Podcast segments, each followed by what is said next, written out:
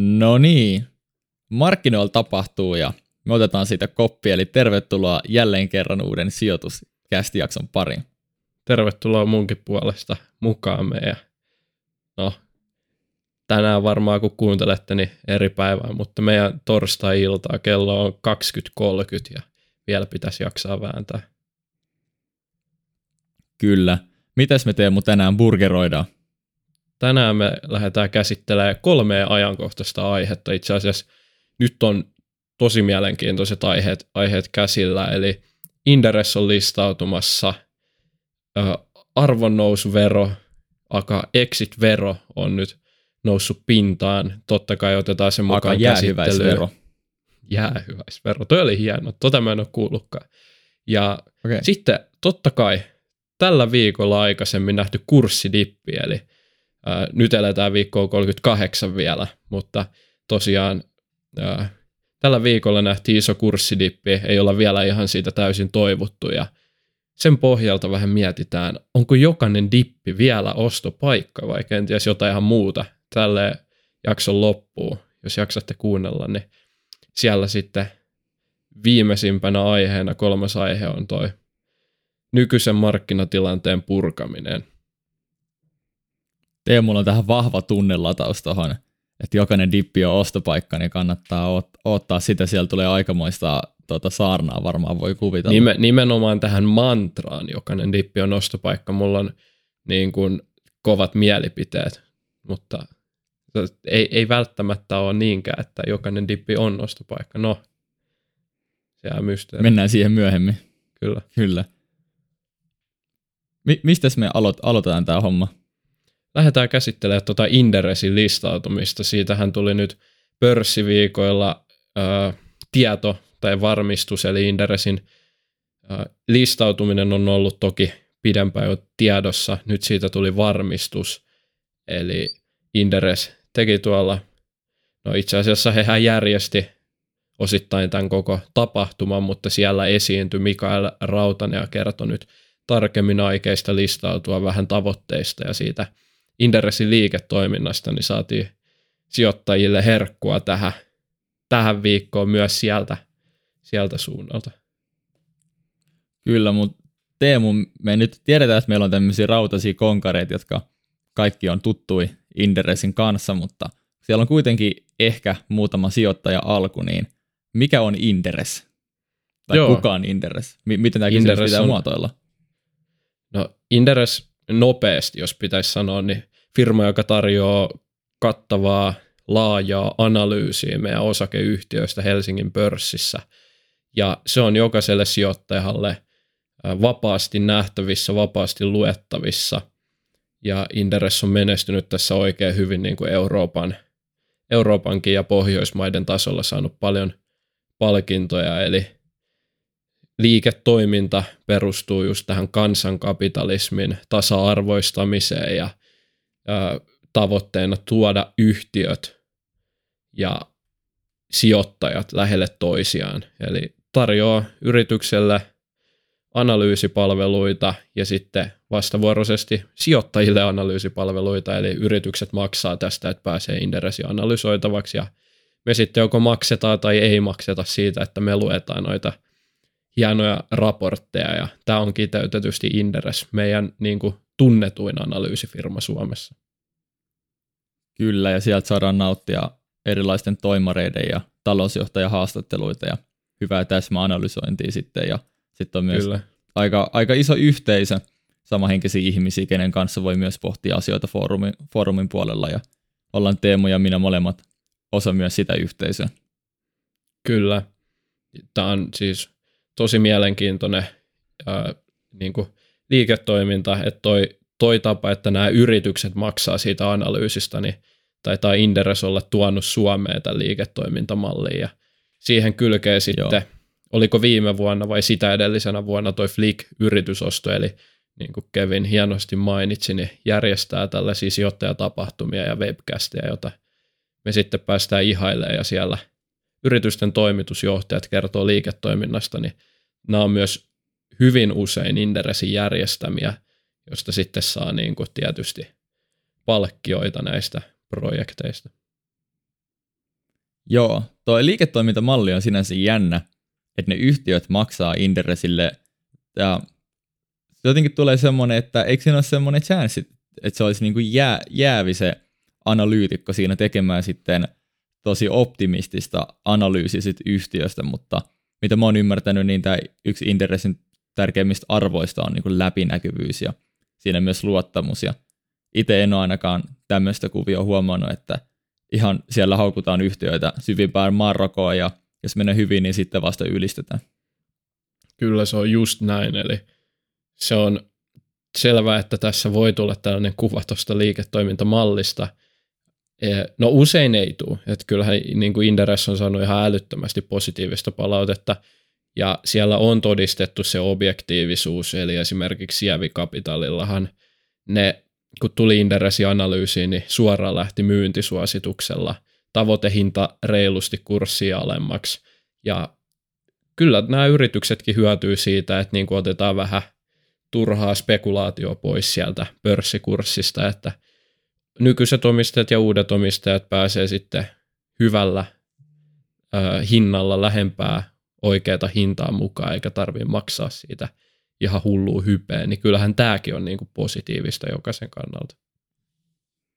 Kyllä, mutta hei, itse uutiseen Inderes listautuu. Mitä tämä Joo. tarkoittaa ja miksi se on niin, kuin niin siisti asia? No, Onko se siisti asia? No, tämä on sijoittajayhteisölle niin kuin ihan älyttömän siisti asia. Et nyt jos me mietitään, että se listautuja on se yhtiö, joka tarjoaa ne nyt niin kuin kuumimmat analyysit sieltä markkinoilta, ne hienoimmat ehkä raportit. Tämä on tietysti subjektiivinen käsite, mutta kyllä niin kuin voi aika hyvä lomatunnolla sanoa, että kattavimmat raportit tulee Inderesiltä.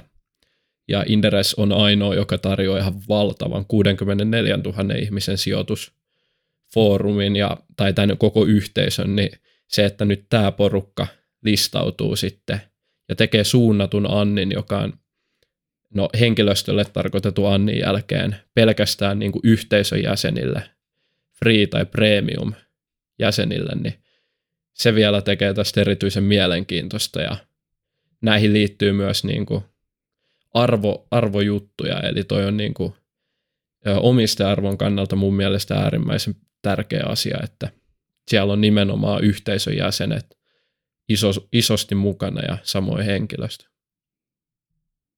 Joo, samaa mieltä. Mä katoin, oliko se sijoittajapäivät sen tapahtuman nimi, kun Mikael Rautanen kertoi Inderesin listautumisesta ja se puhuu, että tällä hetkellä ne on yritys, jolla on yhteisö ja sitten ne haluaa olla yhteisö, jolla on yritys. Mun mielestä oli Kyllä. aika hauska niin kuin aj- ajattelutapa siinä ja muutenkin tykkäsin siitä, miten ne korosti sitä yhteisöä, mutta onhan se ihan älyttömän sille oikeasti suuri voimavara, että sulla on iso porukka ihmisiä, jotka uskoo suhun ja sun tuotteisiin ja haluaa olla siinä messissä ja tukemaan sitä, niin onhan se Interesillekin ihan niin kuin älyttömän kova juttu.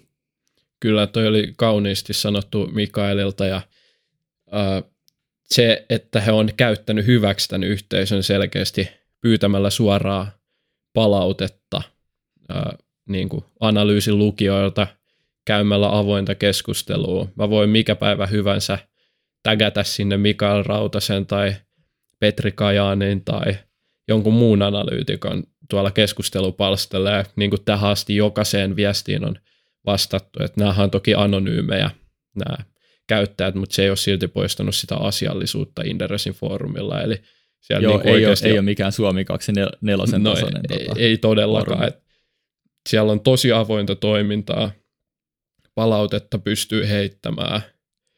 Ja se, se että Inderes haluukin sitä palautetta, niin tämä on, tää on mulle iso juttu. Ja sen takia mä itse pidän tätä niin kuin sijoittaja keskusteluissa isona uutisena ja niin moni muukin pitää, että nyt Inderessit oikeasti listautuu ja tekee vielä tämän näin hienolla tavalla.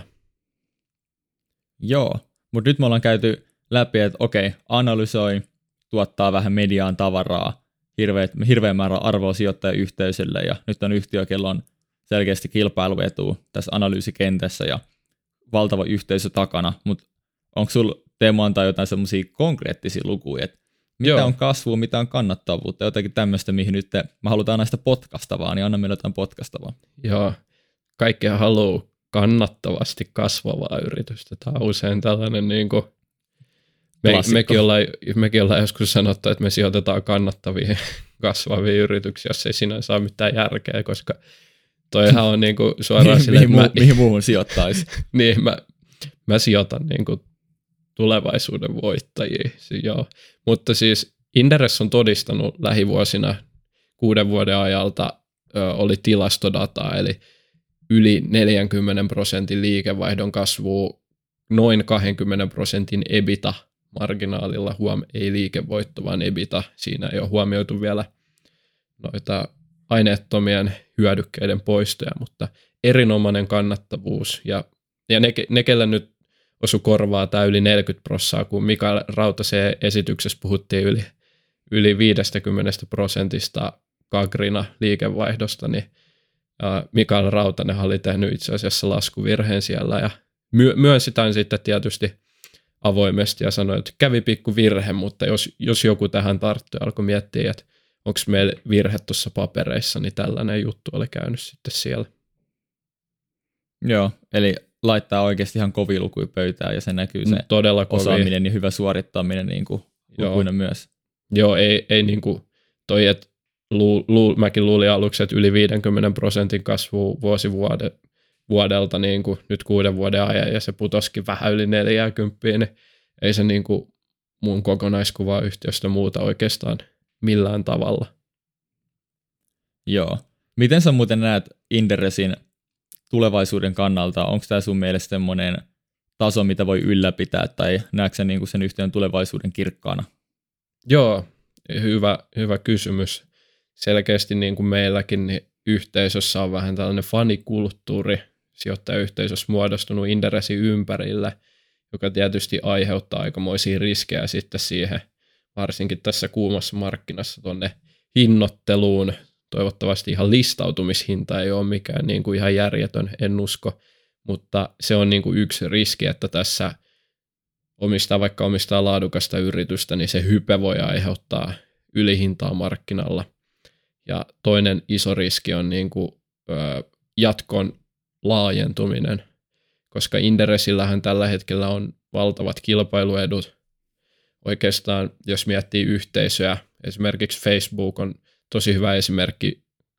En, mä, mä en usko, että kukaan väittää vastaan munkaan siinä, että ei Facebook ole mitenkään uskomaton alusta yhtään oikeastaan millekään. Se on täysin se on niin aika, aika niin kuin jopa keskinkertainen alusta käyttäjän niin, niin sellainen semiperuna, ei niin kuin min, niin, millään, ei millään tavalla ylivertainen oikeastaan mihinkään nähden.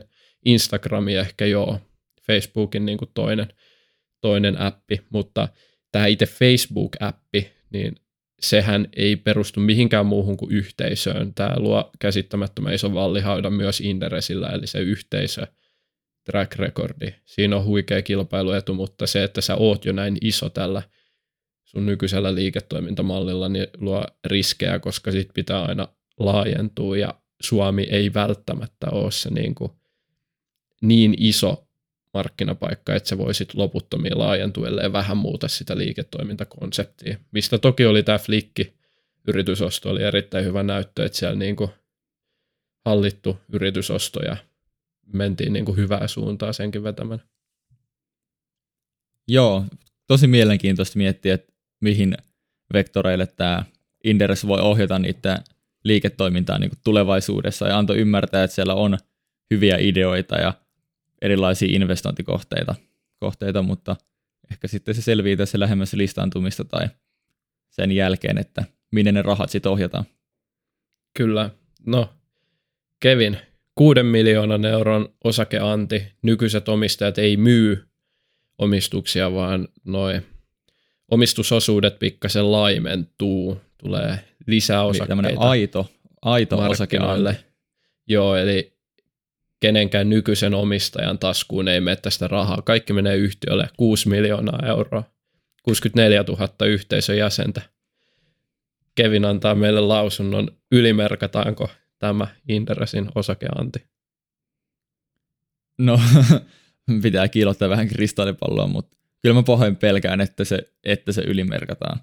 Ja sitten tota, tulee, tulee surupuseroa.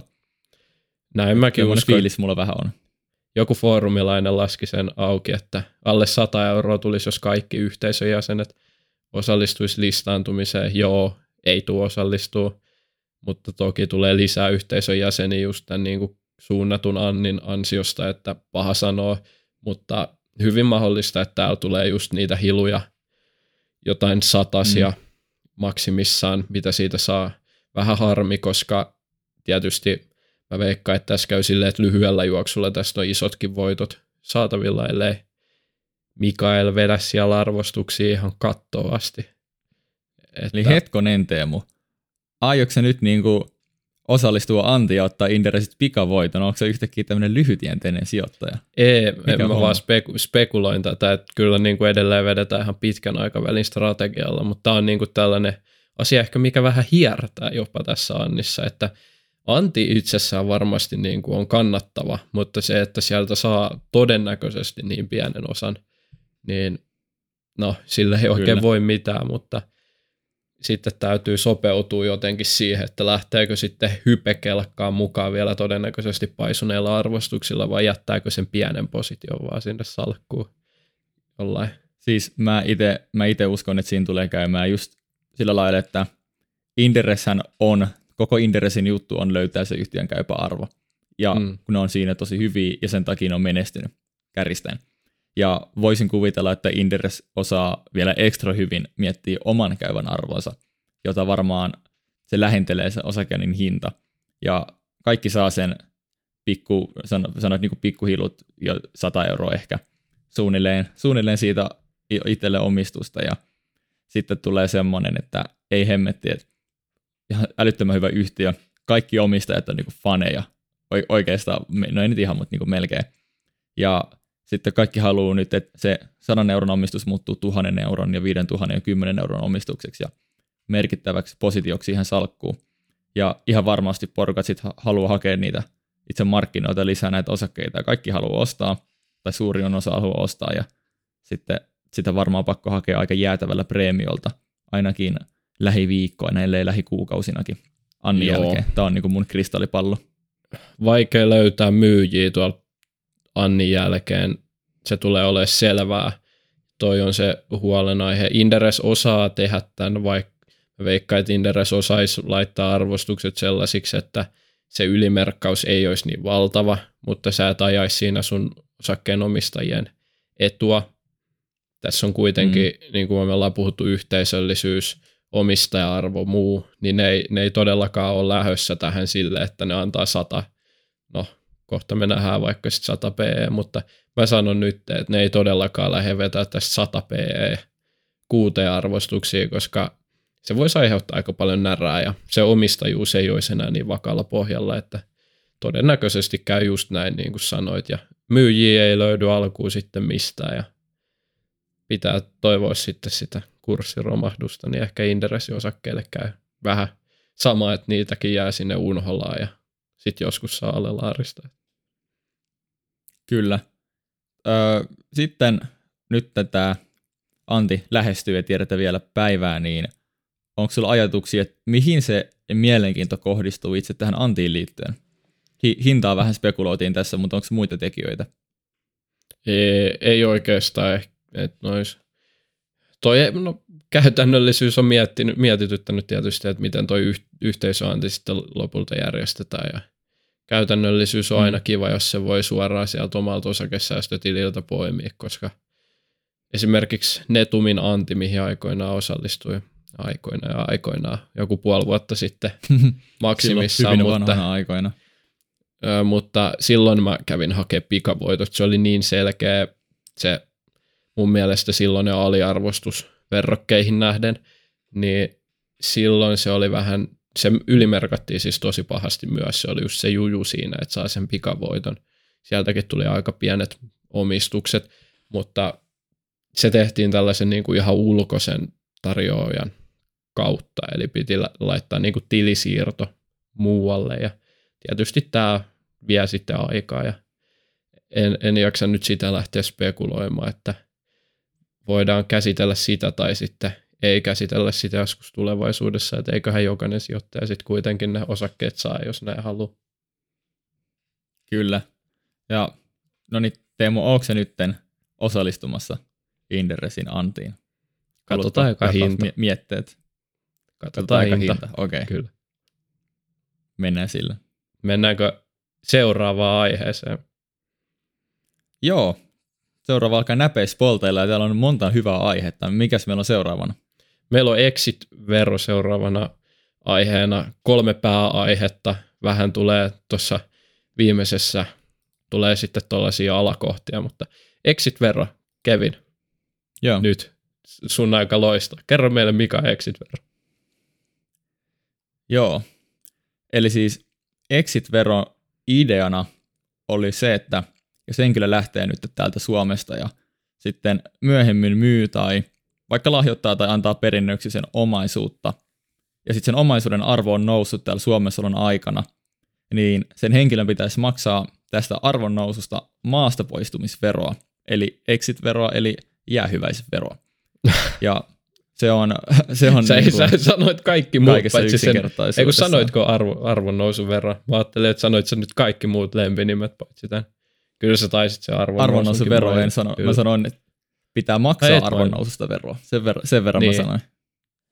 Kyllä. Joo, ja tota, öö, no tässä on aika paljon, paljon kaikkea omia nyanssejaan, ja tähän on siis käytössä jo monissa maissa, esim. Norjassa, Saksassa, Tanskassa ja Jenkeissä.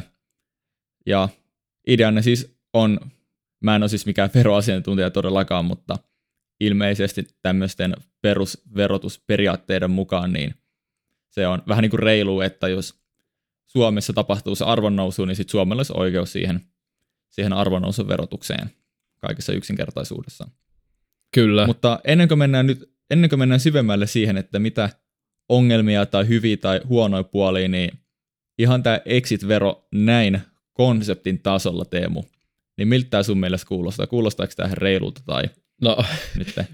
nyt mä pohjustan tätä, ja mä pohjustan tätä pienen tarinan kautta, milloin mä kuulin exit-verosta, niin se oli vähän aika sitten, kun mä kävin mökillä tässä, mökkikin nykyään lähempänä, kun asuu Lappeenrannassa, niin mä, mä siis olin kännykällä varmaan joskus iltahämärässä ennen nukkumaan menoa ja menin Twitteriin ja sieltähän tuli yeah. huutelua niin kuin joka tuutista. Siellä oli sijoittajat niin kuin kuumentuneina huutelia. Mä poimin tähän Kevin sulle nyt kaksi viittausta. Äh, lähdetään näiden pohjalta miettimään tätä okay. tilannetta ja psykologiaa tässä takana, mutta siis mä, mä löysin tällaisen. Petteri Orpo oli twiitannut, että kokoomus ei hyväksy maastapoistumisveroa. Mikäli olemme seuraavien eduskuntavaalien jälkeisessä hallituksessa, tullaan tämä vero poistamaan. Aika suoraa settiä tuli sieltä. Joo, lähdetään jojottelemaan tällä verolla ja niin kuin aina, aina tulee uusi tota, hallituksen kokoonpano, sitten vero pois ja vero takaisin ja vero pois ja vero takaisin, riippuen kun no oikealla vai vasemmalla. Nyt tähän tuli sitten sitäkin napakampi vastaus Lee Andersonilta, niin mä luen nyt tämänkin. Petteri Orpo, se että sinä edistät rikkaiden mahdollisuutta väitellä veroja tarkoittaa, että köyhät, keski- ja suurituloiset suomalaiset maksavat enemmän veroja. Kokoomus, onko todella niin, että teidän tavoitteenne on siirtää verot pieni- ja keskituloisten maksettaviksi? Okei, mielenkiintoista tota, jojottelua ees takas. Kyllä, tota... herraako sulle jotain mietteitä jommasta kummasta? alkuun? Voit vastaa molempiin no, kommentteihin.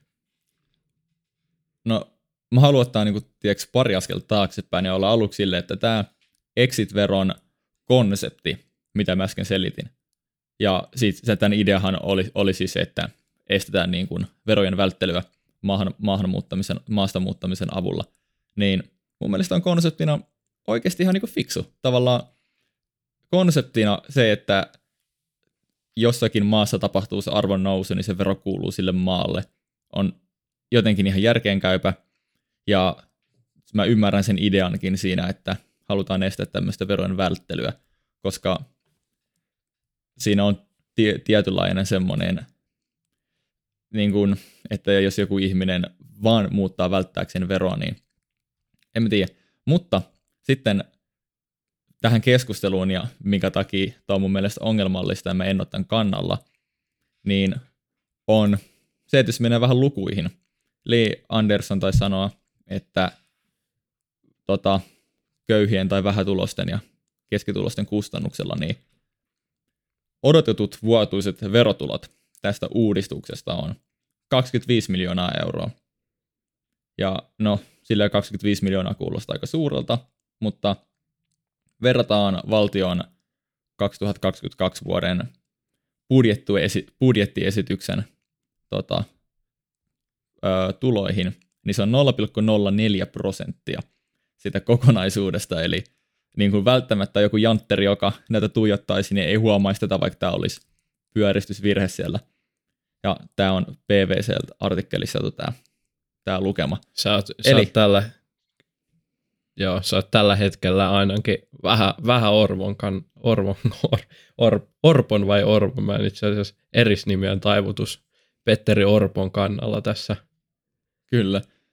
Öö, no, siis olen, tai ehkä enemmän mä oon niin kuin epäli Andersonin kannalta tässä tilanteessa, koska ei, ei se 0,04 prosenttia ole semmoinen, mikä tehokkaasti tullaan suuntaamaan niin kuin köyhien tai vähän, vähäosaisten tukemiseen. Mä oon aika varma tästä.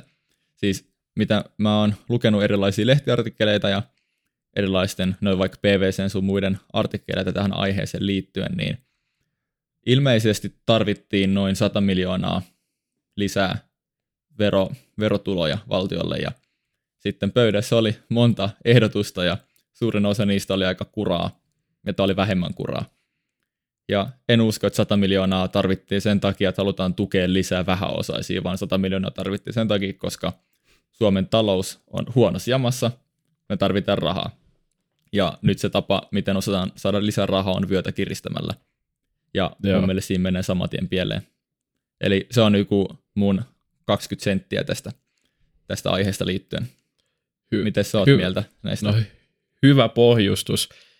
Mä, toi, toi oli nimenomaan oleellinen toi mittakaava ja tämä niinku koko hommahan niinku, tää on vähän niin kuin me lähettäisiin niinku tankein saattamaan jotain mummoa naapuriin silleen niin kuin, että siis hyvä vertaus. Nyt ollaan niin kuin, mun mielestä tässä mennään enemmän psykologiaa silleen, että tämä on niin kuin vasemmisto vs. oikeisto. Nyt lähdetään niin kuin kamppailemaan ihan vaan periaatteen. Ihan vaan periaatteen mukaan. Nimenomaan tämä no, 0,04 prosenttia ja voi olla alle. Voi olla, että se on niin kuin siitä vielä kymmenesosa. Se on niin kuin oikeasti on periaatteista eikä rahasta. Siis jos me lähettäisiin tankeilla saattaa mummoi hakea kissoi puusta tai jotain muuta, niin mehän pelättäisi. Se, se olisi psykologisesti niin kuin iso isku, vaikka me ei tarvittaisi niitä tankkeja mihinkään. Niin tässä on ehkä vähän tämä, että no Lee Anderson toi on mun mielestä, vaikka toi, toihan kuulostaa tosi kauniilta ajatukselta ja me Kevinin kanssa opiskelijat, niin ei me tykätä siitä, että täällä jotkut maksaisi veroja, me ei saataisi opintorahaa ja muuta, mutta se, että nyt niin kuin tämä kuitenkin tämä niin kuin poseeraaminen tietyllä tapaa on niin kuin moraalijutunkaan, että siirrätkö tosiaan niin kuin veroja maksettavaksi pieni- ja keskitulosille, niin on toi niin kuin aika sellaista niin kuin populistista settiä mun mielestä, että niin kuin Kyllä. Tossa, että jos miettii, että kuinka monta kertaa me ollaan jääty muistelemaan niitä, että pitäisi pystyttää patsaat niille, ketkä Suomessa maksaa joku 70 pinnaa tuloistaan veroa. Ketkä maksaa eniten veroa? Oletko ikinä miettinyt sillä, että yleensä vaan puhutaan, että nämä idiootit tota, tienaa eniten ja eikä edes maksa mm. koko tulosta veroissa, mutta se kaveri saattoi maksaa 275 opiskelijan vuoden opintorahat, niin meidän pitäisi kiittää Kyllä. näitä ihmisiä. Tässä on tietyllä tapaa tällainen niin kuin hyvä poseeraaminen jotenkin mun mielestä käsillä. Että... Mutta nimenomaan kun se ongelma siinä on, että kun tämä on niin mikkihirklubitason päätös, 0,04 prosenttia tota, tulevan vuoden ö, budjettuesityksen mukaisista valtion tuloista, niin ei tällä ole merkitystä. Samaan aikaan Suomi velkaantuu ennätystahtiin ja ottaa taloudellisesti niin kuin pahasti pataan. Suomen tota, kilpailukyky on tosi heikko, tänne ei saada hyviä osaajia, ja on niin, kuin niin paljon, mikä on oikeasti pielessä, niin on enemmänkin, että ehkä suunnataan huomio pois näistä oikeista ongelmista siihen, että tavallaan saaks Kalle vai Irma ne jätskirahat tavallaan. Ei sillä ole mitään merkitystä, ja vähän tuloisillekin olisi parempi se, että Suomen talous saataisiin parempaan jamaan niin kuin oikeasti, eikä vaan tämmöisellä vyön kiristämisellä.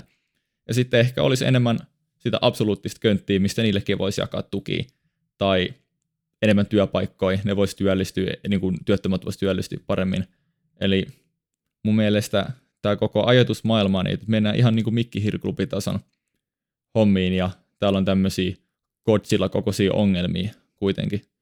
Joo, siis koska mä, mä äsken niin, niin vahvo, vahvoja näkemyksiä annoin, niin mä nyt vähän perustelen, että toi nimenomaan toi, että missä meillä on fokus, mitä ä, työperäiset maahanmuuttajat mahdollisesti ajattelee Suomesta.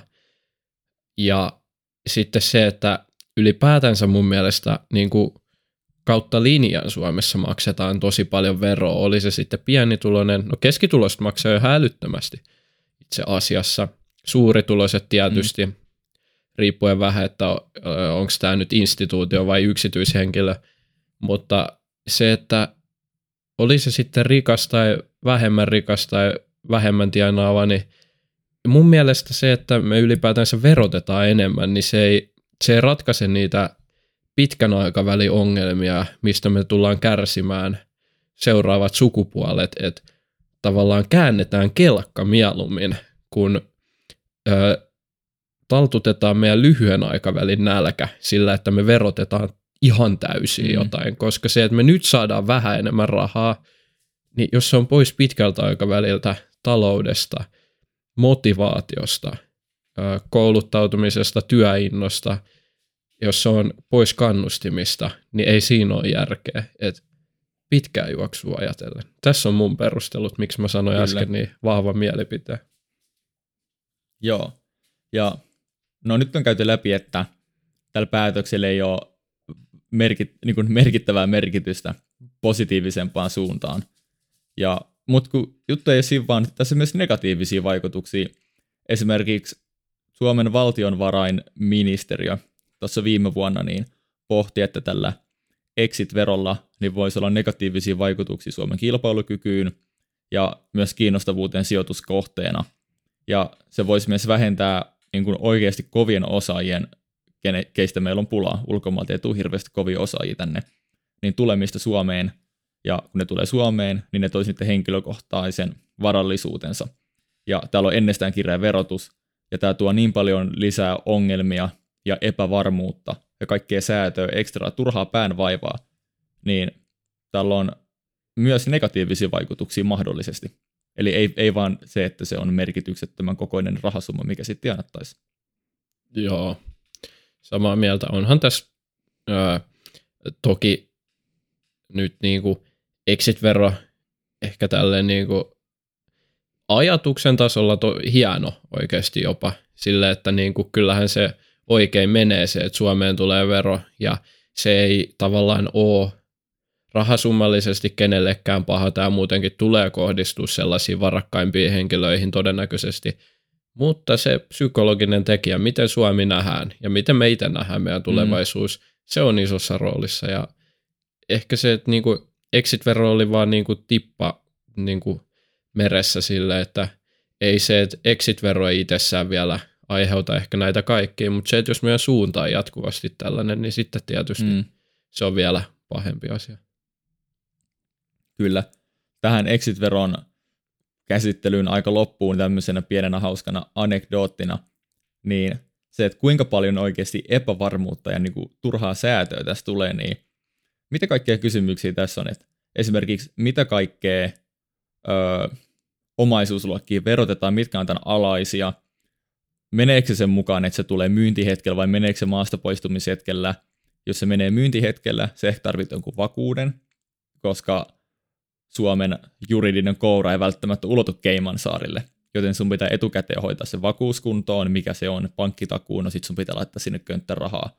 Mieti joku sun naapurin timppakello, hyvä palkka ja se on ostanut kallista taidetta, niin kuka määrittää sen taiteen arvon nousun, tai että kuuluuko se tähän veronalaiseen omaisuusluokkaan, että tässä on niinku miljoona ja yksi asiaa, mitkä on niin epäselviä, ja ihan varmasti nämä kaikki asiat ei ole mietitty ennalta. Eli tämä on vaan tämmöinen valtava rönsyylyn ja säätämisen määrä sitten tulee olemaan suuri. Mietin nyt, kun toi sun takana olevas lamppukin tuolla, kun sä muuttaisit johonkin ja luopuisit siitä, niin löydät sä kuitit. niin, nimenomaan. Ja mit, jos sä myyt sen torissa kalliimmalla, niin sä oot saanut saakeli myyntivoittoa siinä. Sä oot aikamoinen niin, roikale. Pitää maksaa kyllä. verot.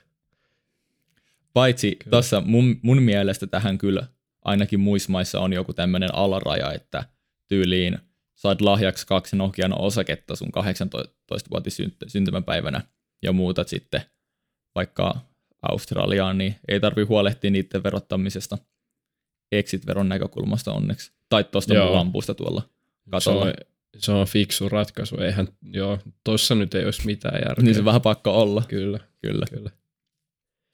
Löytyykö meillä vielä jotain exit-verosta vai mennäänkö me jo eh, päivän ehkä, ehkä me ollaan tarpeeksi vali, valitettu asiasta. Joo.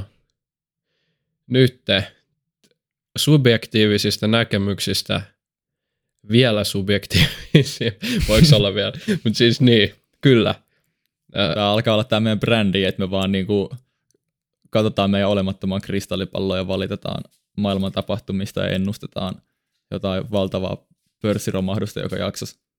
Mutta mä, mä haastan nyt, me itse asiassa jälleen on tullut niinku tosi hyvää kysymystä Instagram, Instagram Directiin, kiitos niistä, niin tulkaa hei, varsinkin no ne, ketkä on jo rohkaistunut laittaa meille viestiä, laittakaa ihmeessä palautetta nimenomaan näistä meidän näkemyksistä ja ajankohtaisjaksoista, mitä olette tykänneet. Ja kaikki uudetkin, niin aloittakaa vaikka kertomalla vähän palautetta meille, jotain petrattavaa ja mitä on mennyt hyvin, niin saadaan kehitettyä näitä jaksoja eteenpäin. Et Kyllä. Ei, me, mehän ei muuten tehdä... Löytää? Niin.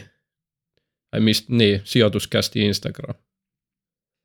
Niin, no, mutta ei kaikki välttämättä tiedä, mikä me IG-nimi on, Kyllä. niin se pitää si- main- mainita. Se on, si- se on sijoituskasti ilman a- äänpiste- ilman äänpisteitä. Tämä murikkalainen Instagram edelleen. Kyllä. Ja tota, niin, sinne oikeasti rohkeasti kommenttia, koska me ei muuten tehdä näitä jaksoja enää. Me ei, me ei kerrota teille näitä uutisia tai anneta mielipiteitä, niin nyt on hyvä aika laittaa palautetta. Oli sitten negatiivista tai positiivista, niin katsotaan pitääkö muuttaa vähän konseptia. Mutta viimeiseen aiheeseen. Tämän viikon kurssidippi. Ää, nyt on siis torstai, jakso tulee ulos tiistaina. Ei ole hirveän montaa pörssipäivää tässä enää. Yksi itse asiassa, kaksi itse asiassa kokonaista, joten voitte olla silleen levollisin mielin. Varmaan hi- ei hirveästi ole muuttunut asiat nyt tässä sitten parin päivän aikana. Niin... viimeiset sanat siitäkö se kupla alkaa. Mm. Se, se varmaan. Mutta tota, no niin, syksyn aikaa. Kevin, sä, sä sanoit syys- ja lokakuu. Niinkö se nyt sitten meni? Että äijä tuli podcastiin Joo. kertoa, että mi- miten asiat on ja nyt ne on sitten toteutunut just niin kuin sä sanoit jaksossa numero 50. Joo, mä tulin vähän, vähän sylkeä faktoja. Tota, taisin mainita, että syyskuu on kaikista huonoin kuukausi tilastollisesti. Ja no, sieltä se tuli. Nyt on nähty aikamoinen kurssi, kurssidippi tässä syyskuun aikana tai nyt tässä tämän viikon aikana ja taisi viime viikkokin ottaa vähän turskaa indeksit. Kyllä. Joo. Meillä on pari syytä, pari johtopäätöstä loppuun, onko jokainen dippiostopaikka niin kuin luvattiin, niin yksi isoin uutinen nyt kaikkeen huulilla. Voidaan spekuloida, että paljon se on oikeasti vaikuttanut tähän meidän Helsingin pörssin reaktioon, mutta Kiinassa jättiyhtiö vuonna 1996 vuonna perustettu Evergrande on ollut aikamoisissa velkakriiseissä nyt. Vai mitä? Joo, Evergrande straight from Cayman saarilta itse asiassa oikeasti. Ja siis mikä homma, kiinalainen kiinteistökehittäjä liikevaihdolla mitattuna Kiinan toisiksi suurin ja itse asiassa noin kolme prosenttia koko Kiinan bruttokansan tuotteesta, ainakin se Werneri Varttiin uskominen.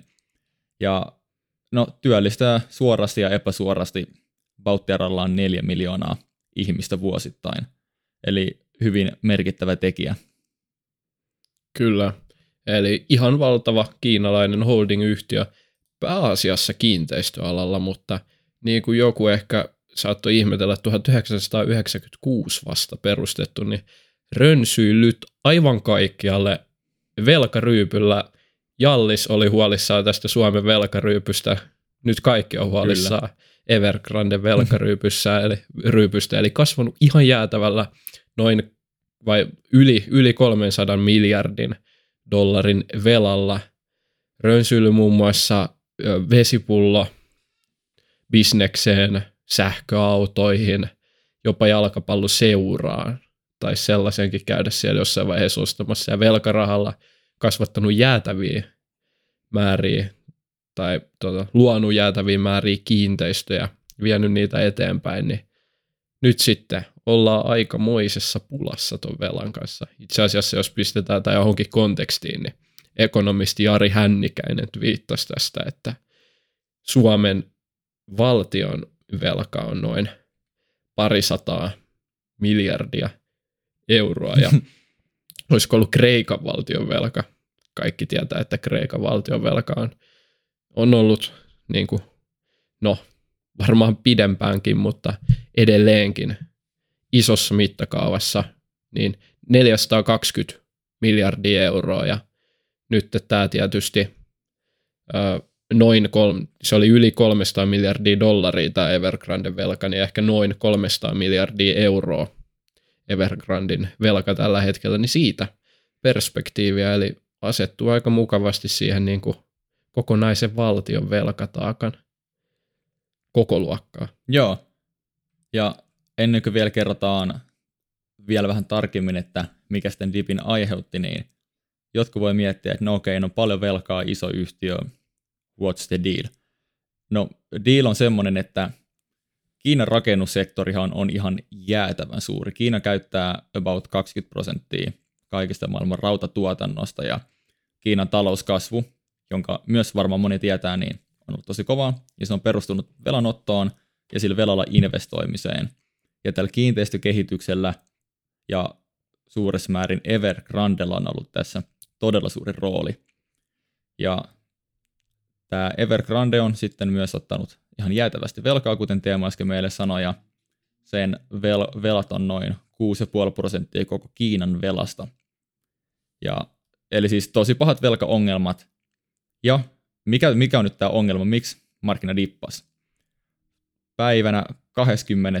tätä kuuta, eli syyskuuta, niin tota, Evergranden olisi pitänyt pystyä lyhentämään niitä velkoja monelle pankille. Ja se ei pystynytkään. Se ei pystynyt hoitamaan näitä velkavelvoitteitaan. Ja sitten ehkä viimeistään sitten markkinat tajusivat, että on oikeasti pahasti ylivelkaantunut ja tämä voi tuottaa sitä likviditeettiä, mikä tarvitaan siihen, että saadaan sitä velkaa maksettua johdonmukaisesti. Ja markkinat pelästyi ihan älyttömästi ja dippasa ja sitten se markkinadippi aika lailla niin kuin kaikkiin niin myös täällä meidän Suomen niin kuin tämmöiseen pikkuindeksiin sitten vaikutti ja, vaikutti ja nähtiin se dippi. Kyllä, jotta me ei vedettäisi liian suoria ja helppoja johtopäätöksiä, niin kuin nykyään kaikki sijoittamisesta, niin tähän ei itse asiassa välttämättä tarkoita, että se dippi oli pelkästään Evergranden aiheuttama. Et toi, toi, just toi sattunut tapahtuma, niin kuin Kevin kertoi, niin on ehdottomasti todennäköisin syy suurimmalle osalle tuosta niin dipistä, mutta sitten jos miettii, niin kyllähän täällä on myös sellainen peikko, että mitä jos me täällä nyt aika spekulatiivisen kuplan äärellä aina perustellaan dippejä eri, erilaisiin yksittäisiin tapahtumiin ja unohdetaan se, että kukaan ei oikeastaan ikinä tiedä, minkä takia dipattiin, että meillähän on käsittämättömän kovaa volatiliteettia nähty pitkin tätä ja viime vuotta noiden niin kuin nousseiden no, osakeostojen ja sitten muutenkin hypen seurauksena, että tällainen pikku disclaimer. Mm. Joo, kyllä. Mutta monet, monet miettii, että se on tämä Evergrande.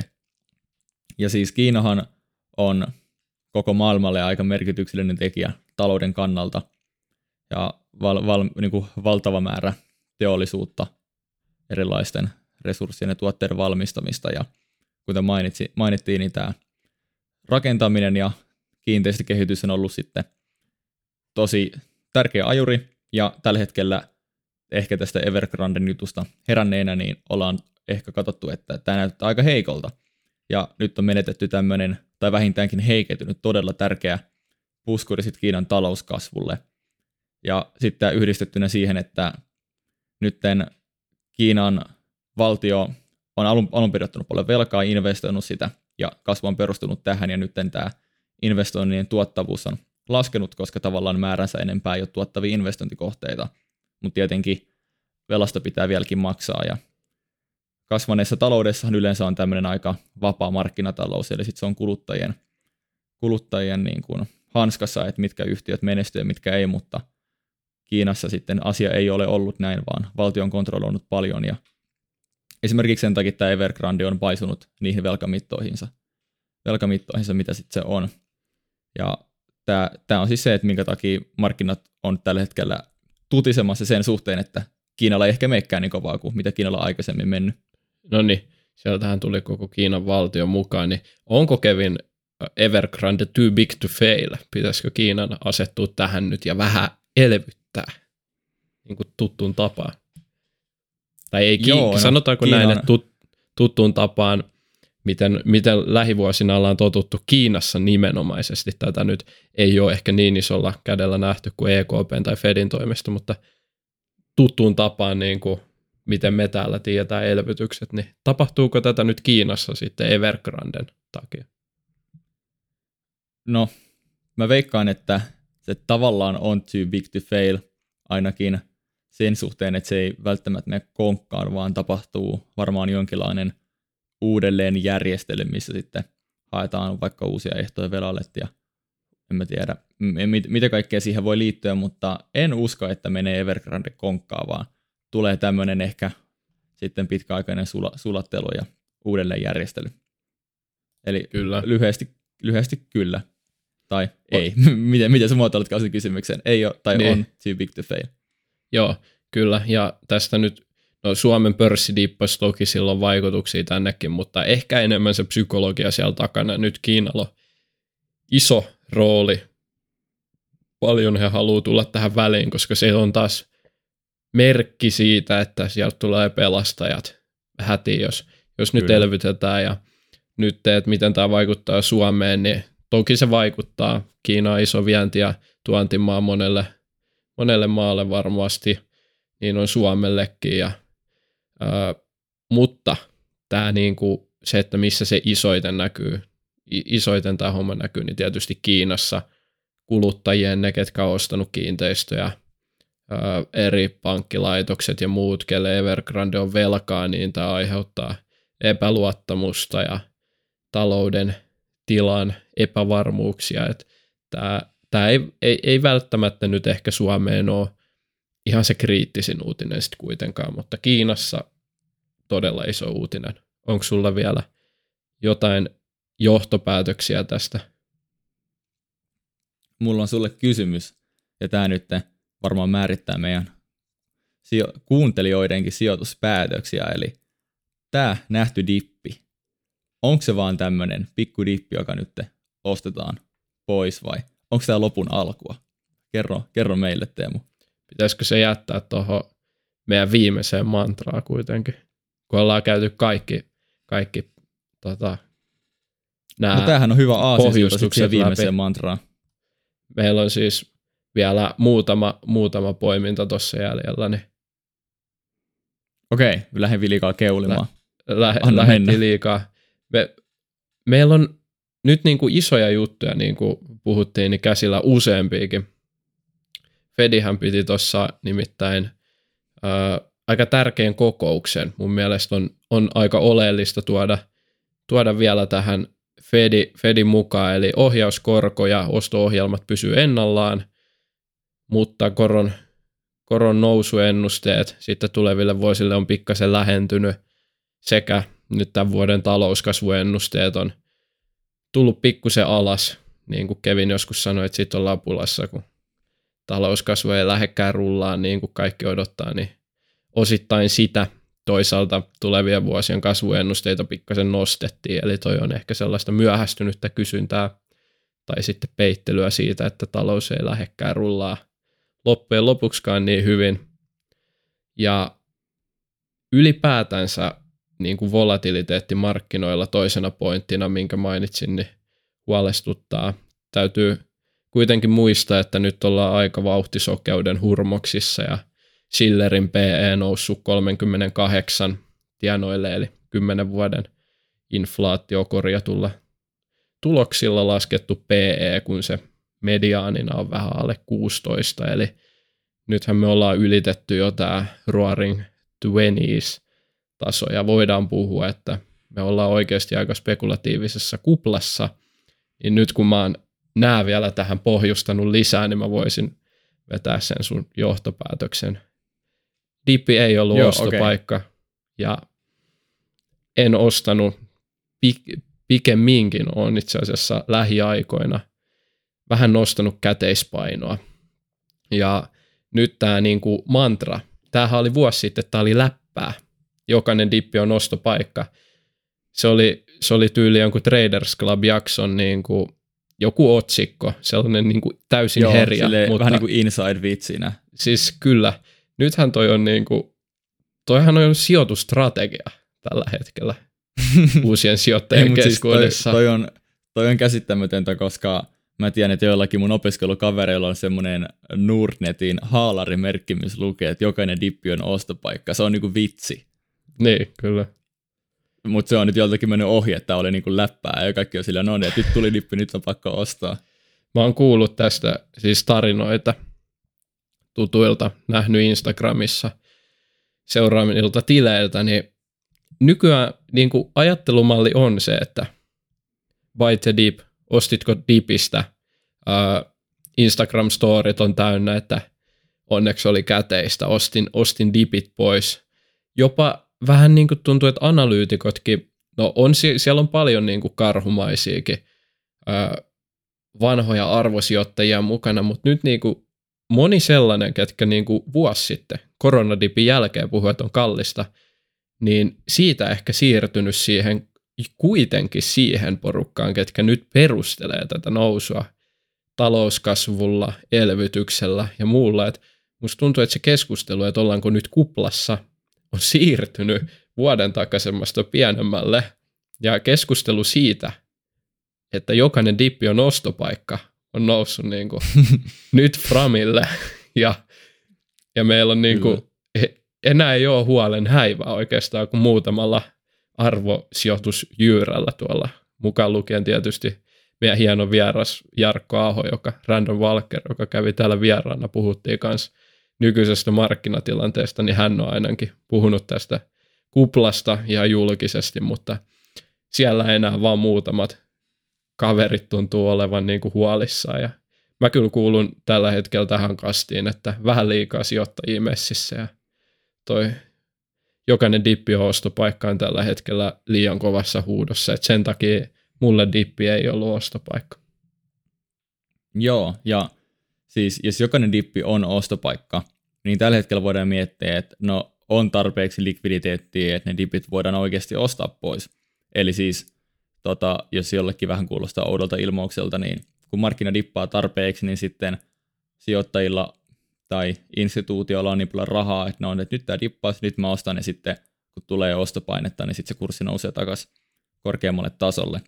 Mutta kaikki dipit ostetaan pois, niin loppujen lopuksi ei ole enää rahaa ostaa dippejä pois, ja siinä kohtaa voidaan nähdä niin kuin tosi suuria korjausliikkeitä, korjausliikkeitä Kyllä. alaspäin. Ja se on varmaan tämä, mihin sä viittaat osittain, että toisaalta, jos noustaan 30 prosenttia, sitten tulee 5 prosentin alennus, niin se ei kuitenkaan välttämättä ole halpa, vaikka se oli dippi. Ja sitten taas toisaalta, jos kaikki dipit ostetaan pois, niin loppujen lopuksi ei ole enää tarpeeksi likviditeettiä ostaa niitä dippejä pois. Joka tarkoittaa sitä, että se dippi ei olekaan enää ostopaikka, vaan sitten sä ostat laskevaan kurssiin ja katsot, kun sun salkku laskee kuin lehmähäntä. Ja se ei ole varmaan Kyllä. hirveän hyvä fiilis. Joo, että silloin kun mä tein itse asiassa sijoituskästi historian Instagramin ainoa markkinakatsausvideon, mitä sinne on ikinä julkaistu, niin olisiko se ollut viime vuoden puolella jopa.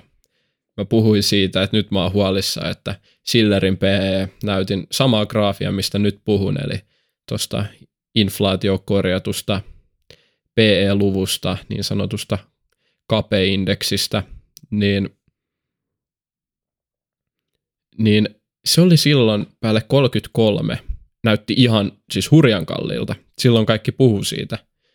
Silloin oltiin huolissaan. Jopa nämä Instagram-tilit, mitkä on saattanut nyt ostaa dippiä, tai kaverit, ketkä on ostanut dippiä, tai, niin silloin oli huolissaan. Noin 33 Sillerin PE. Nyt me ollaan rallateltu ja laulettu ja talous kasvaa ja tähän siis liittyy aina tämä talouskasvu ja kaikki niin kuin, ru- ruusut, ruusut ja muut ja tota, kauniit näkymät, näähän liittyy aina kupliin. Eli tavallaan kupla ei synny, jos talous näyttää huonolta. Useimmiten ehkä näin päin, että just nimenomaan luulla, että asiat on vaan niin hyvin, että me voidaan perustella näitä ja näitä. Niin nyt kun me ollaan vielä pidemmällä tässä, niin kuin tavallaan arvostukset on vielä kalliimpia kuin silloin, kun kaikki puhuu, että arvostukset on kalliita, mutta me ollaan totuttu. Me ollaan totuttu sanomaan, että jokainen dippi on ostopaikka. Me ei älytä, että me ei edes pudottu sille arvostustasolle, missä me oltiin silloin, kun kaikki puhuu, että nyt on kallista ja nyt se dippi on ostopaikka. Niin toihan ei tosiaan ole mitään järkeä. Toi tarkoittaa vain sitä, että joku on tuijottanut kurssia ajattelematta. Joku treidaaja ehkä, ehkä hyödyntää jotain trendijuttuja sun muita ja näkee tämän nyt sitten joltain mittarilta ostopaikkana tai myyntipaikkana, sille ei sinänsä ole väliä. Mutta jos me puhutaan fundamenteista, asiat ei ole paremmin, ei ole ton dipinkään ansiosta, vaan mä haluan nähdä 20 prosentin dipin. Sitten se on ehkä ostopaikka.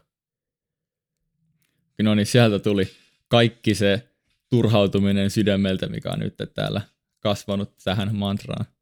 Hyvä homma. Kyllä. Ja nyt varmaan kukaan ei enää uskalla sitten seuraavia pikkudippejä, jos niitä vielä tulee, niin ostaa. Muistakaa Mä, mäkin, mäkin melkein pelästyin tästä oikein.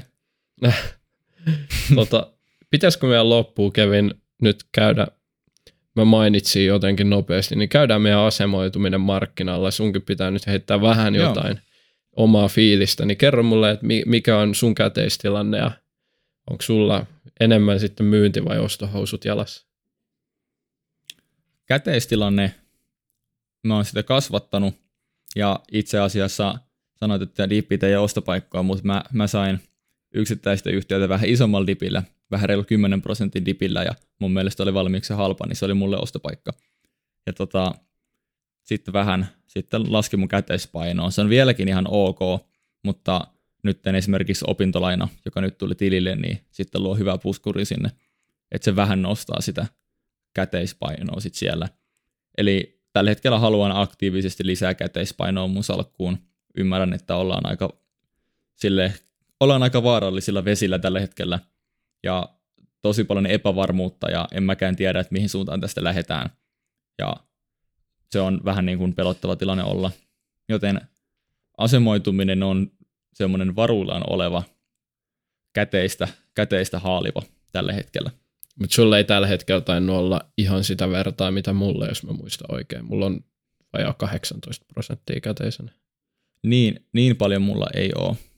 Joo. Mutta ta- tavoite olisi päästä, päästä sinne 15 ja 20 prosentin tienoille. Joo, no nyt kun säkin oot heittänyt tuollaisen kivan kuuloisen nyrkkisäännön tuohon, niin mä itsekin on turvallisin mielin. Ehkä mulla on sitten tällä hetkellä ihan kohtuun määrä käteistä.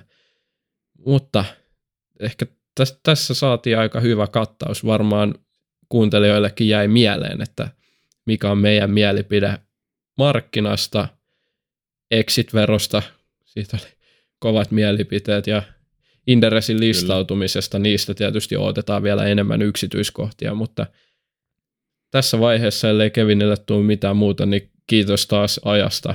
Oli aika hauska jopa mun mielestä äänittää tätä jaksoa, niin käykää nyt kommentoimassa, että tykkäättekö tällaisesta vai muutetaanko me, muutetaanko me, että ei enää pidetä sitten näitä meidän markkinakatsauksia vai mitä, mutta kiitos, kiitos mun puolesta. Joo, kiitos. Oli hauska päästä vähän purkiroimaan omia ajatuksia aiheista ja siinä tuli vähän niin kuin kästin uutiskatsaus tässä samalla markkinan tilanteesta. Mutta ei tässä mitään, mitään muuta kuin me nähdään ja kuullaan ensi kerralla. So, morjes. Morjes.